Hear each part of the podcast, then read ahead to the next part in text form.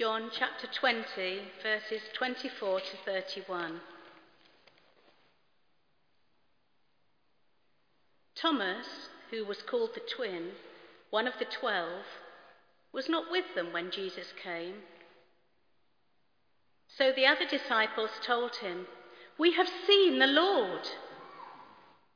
But he said to them, Unless I see the mark of the nails in his hands, and put my finger in the mark of the nails, and my hand in his side, I will not believe. A week later, his disciples were again in the house, and Thomas was with them. Although the doors were shut, Jesus came and stood among them and said, Peace be with you. Then he said to Thomas, Put your finger here and see my hands. Reach out your hand and put it in my side. Do not doubt, but believe.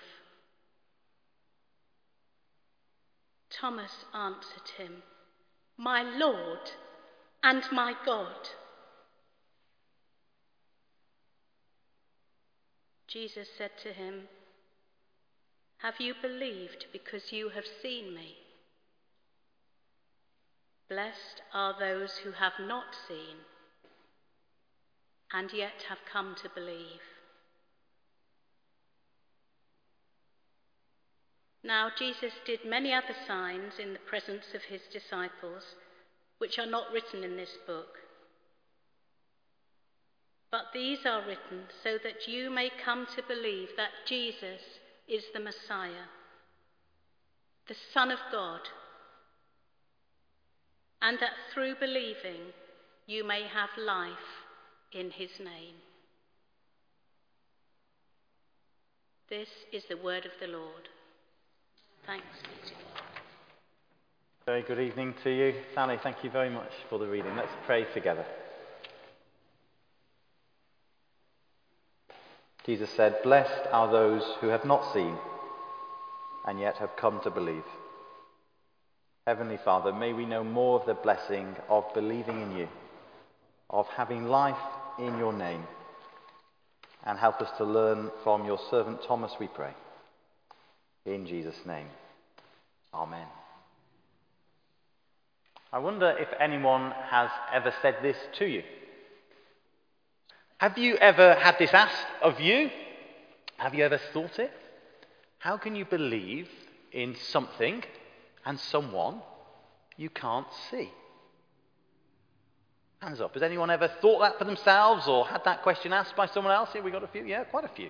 How can you believe in something you can't see? How can you believe in someone you can't say? I wonder what you say, whether it's to yourself when you have that question whether it's to a friend, a family member, a neighbour, a colleague, what, what do you say? What do you try and turn to? Or what about this question, if we broaden it out a little bit more? How do you find the reality that the God you believe in you can't see? How do you, how do you find that? Is that something you find easy? That you can't see the God you believe in? Is it something you find difficult? Is it something that puzzles you? Is it something that frustrates you, that leaves you with questions? Or how about if we take it one step further? How do you find the fact that the central event in your faith, the resurrection of Jesus, you, you didn't see it? You weren't there. We haven't seen the Lord. How do you find that? Again, do you find it easy? Do you find it difficult? Does it puzzle you? Does it um, frustrate you, those questions, those doubts, or when others ask the same? Well, tonight, as Roland said, we carry on our series looking at the resurrected Jesus and these encounters with Jesus. And tonight, of course, as we've heard, famously Thomas. And if we know anything about Thomas, we know a certain word that comes before his name. Not typically incredulity, I struggle to say that word, but an easier word to say at least doubting. Doubting Thomas. And I've loved living with Thomas the last few weeks. I've had the unique experience of preaching on Thomas at 11 o'clock three weeks ago, and then thinking about Thomas more afterwards, and thinking, what did I make of it? And I must admit, the last few weeks, it's been like uh, replaying a conversation with someone. You know, when you talk to someone and then you sort of replay what they've said, and the more you think about it, the more you're not sure. Well, I've thought more about Thomas, and to be honest, that's the place I'm in, and I'm, I'm actually thinking differently about Thomas tonight than what I did three weeks ago. So if you want to hear what I thought three weeks ago, you can listen back. But tonight, we're thinking about Thomas again, for those who were there that time. And verse 25, of course, is his famous line. We're on page 112. The, the fingers in the nail marks, although as we see later, we never know if he does that. We never know if the fingers in the side happen, but verse 25 does. Thomas said to them, that is the other disciples, unless I see the marks of the nails in his hands, and put my finger in the mark of the nails, and my hand in his side, I will not believe. You see, what's happened, if we read all of chapter 20, the other disciples have seen Jesus on the first Easter evening. That's verse 19, when it was evening on that day, the first day of the week. So the other disciples were all there. We've no idea where Thomas was and what Thomas was doing, but he missed out. You know that feeling? Have you ever been in the wrong place at the wrong time? Well, that was Thomas. We don't know where he was, but he wasn't there. And therefore, the disciples come to him and say, We've seen the Lord. And Thomas says, I don't believe you. I don't believe you, and I don't believe that the Lord Jesus Christ is risen unless I see him and put my hands in his side. And so for Thomas, in many ways, the question I began with is the question that Thomas could have said How can you believe in something or someone that you can't see? And so this is Thomas tonight. For Thomas, seeing is believing. That's my first point. Seeing is believing. And Thomas says, if I don't see it, I'm not going to believe. And I've been thinking, this is where I think Thomas is interesting and puzzling. Are we meant to cheer Thomas on and say, yes, that's absolutely right. Unless we see Jesus, we can't believe. Or are we meant to say, well, Thomas, shouldn't you believed in your friends, the apostles? Think about Thomas and what he's seen and what he's heard the last three years. He's heard Jesus say again and again that he will rise from the dead. I hadn't realized, but Thomas knows of at least three resurrection appearances in the Gospels. You've got the young girl that's talked about in Matthew, Mark, and, and Luke, who Jesus raises from the dead. He'd have heard about that even if he didn't see it. You've got another instance in Luke 7, a widow's son, that the passage says all the disciples are there and they see it. And then, famously, most well known, of course, is Lazarus. Potentially just a few weeks or months before, Thomas has seen someone emerge from the tomb alive. And something else I had no idea about is that when Jesus commanded the twelve to first go out, the first followers, Thomas and the others, the disciples, the apostles, Jesus told them, amongst other things, to raise the dead. So, in other words, Thomas is someone who has been with Jesus for three years. Jesus has told the disciples often he will rise from the dead. He has seen or heard about at least three resurrection occurrences, and he's been told that he himself is to go and raise the dead. And he doesn't believe in the apostles. And I don't know if I've just had, you know, been a bit grumpy the last few weeks. I've had a holiday, so it's surprising. And I'm now a bit harder on Thomas. I'm not sure. You'll have to tell me afterwards. But the other clincher for me, I think, is that think what's just happened to the apostles. Roland spoke on this a few weeks ago. Do you remember what happens? Jesus comes to the disciples on that first Easter evening, and he says, As the Father sent me, so I'm sending you. And he breathes on them, the Holy Spirit, and then he talks about the forgiveness of sins that they will tell to everyone. So, in other words, the disciples have been given this mission, this message to the whole world. And the first person they tell about it is Thomas. And Thomas, their friend, their colleague, the apostle, doesn't believe. And I've always thought about Thomas. Thomas has this week between saying, I don't believe, and then seeing Jesus. We know that because verse 26 says, a week later, there's a whole gap, there's a whole week in the narrative. Thomas is wondering, is it really true? And I've never thought, but the other apostles are probably thinking, Jesus has given us this mission to the world, and our best mate doesn't believe us. How's it, how's it going to work? And then, of course, the next week, we get an action replay, almost the same scene exactly. Jesus comes, emerges through the doors, though the doors are locked because they're still scared. He says, Peace be with you. And then he speaks to Thomas those famous words. Verse 27 Put your finger here and see my hands. Reach out your hand and put it in my side. Do not doubt, but believe. Now, Jesus is gracious and patient and kind and loving with Thomas the doubter and us as doubters too. The, the literal Greek word is not so much doubt, but unbelief. So Jesus' command, and it is a command, is don't disbelieve, believe.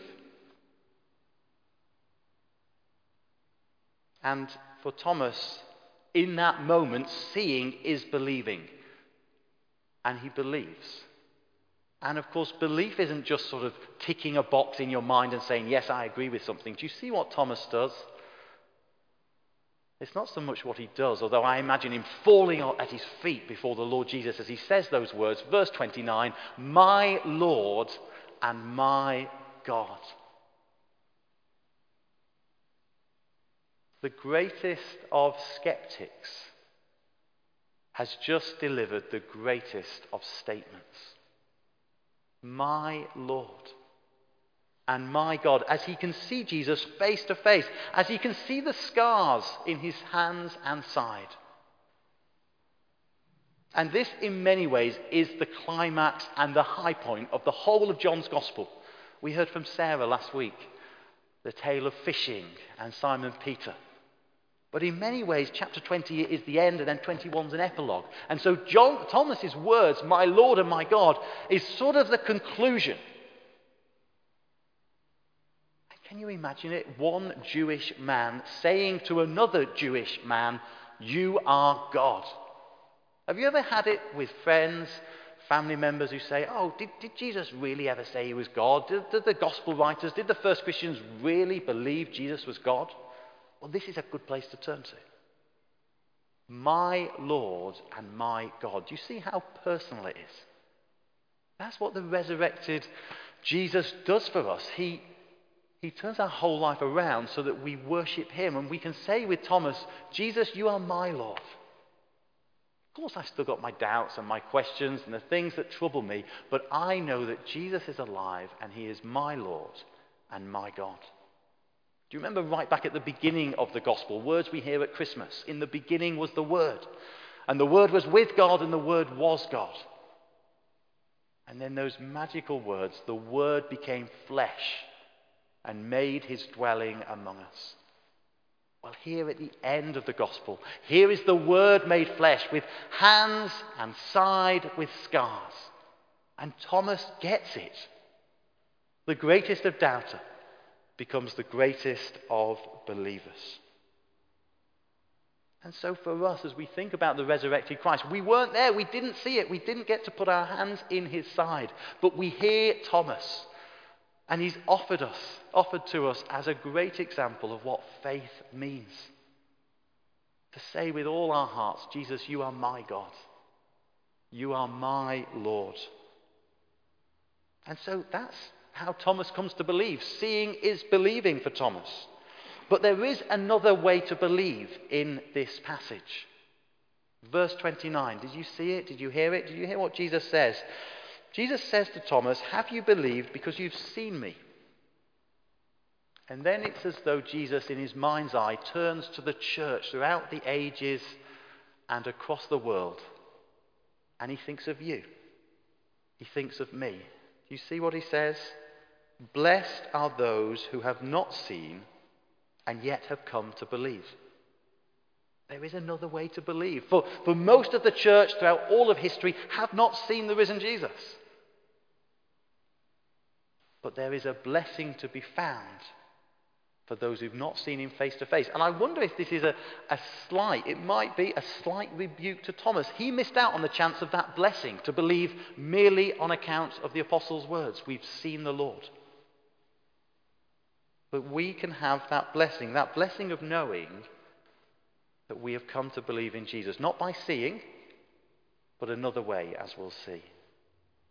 And this is vital because if you think about it, if the only way to believe in Jesus is by seeing, then 40 days after Jesus is on earth, when he goes up to heaven after the resurrection, Christianity is finished. The church is over. If you have to see to believe. But there's another way. There's another way to believe.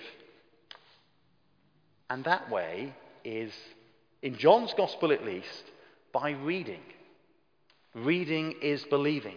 Have a look what John says right after Thomas. Immediately after that statement that those who haven't seen are blessed, what does John, the Gospel writer, say? Verse 30 Jesus did many other signs in the presence of his disciples, which are not recorded in this book. But these are written so that you may come to believe that Jesus is the Messiah, the Son of God, and that through believing you may have life in his name. John, the gospel writer, says reading is believing. The whole point of this book that you have in your hand, of this episode, the climax to the whole gospel, is so that you believe. So that we have life, knowing God now and forever, being joined and part of the family of God as his children. And that is now possible for all of us through the testimony of those who first saw, like Thomas like the others, like John who came to write it down. I think when it comes to the resurrection of Jesus, we can often feel like we were in the wrong place at the wrong time. A bit like Thomas before he saw the Lord. If only we'd been there. If only we'd been there that first Sunday, that second Sunday when Thomas was there, then it would be easier to believe. But John, the gospel writer, says, actually, you are blessed Blessed to believe by hearing, receiving, listening to, and reading the words of the apostles. And this, this is how it always works with testimony and witness to things that are spectacular. If you weren't there, you have to rely on someone who was. And one of the biggest examples of this is one of the greatest atrocities of the 20th century. No one would believe what happened at, at the Holocaust and in the concentration camps unless those who were there said it. And even when we read those accounts, if you have and heard some of those stories, you still almost can't quite believe it. That's a very, very different example, obviously. But something similar is happening in the greatest event and the greatest moment in human history. We have to rely on those who were there. And so when we think to ourselves, how can I believe in something I haven't seen?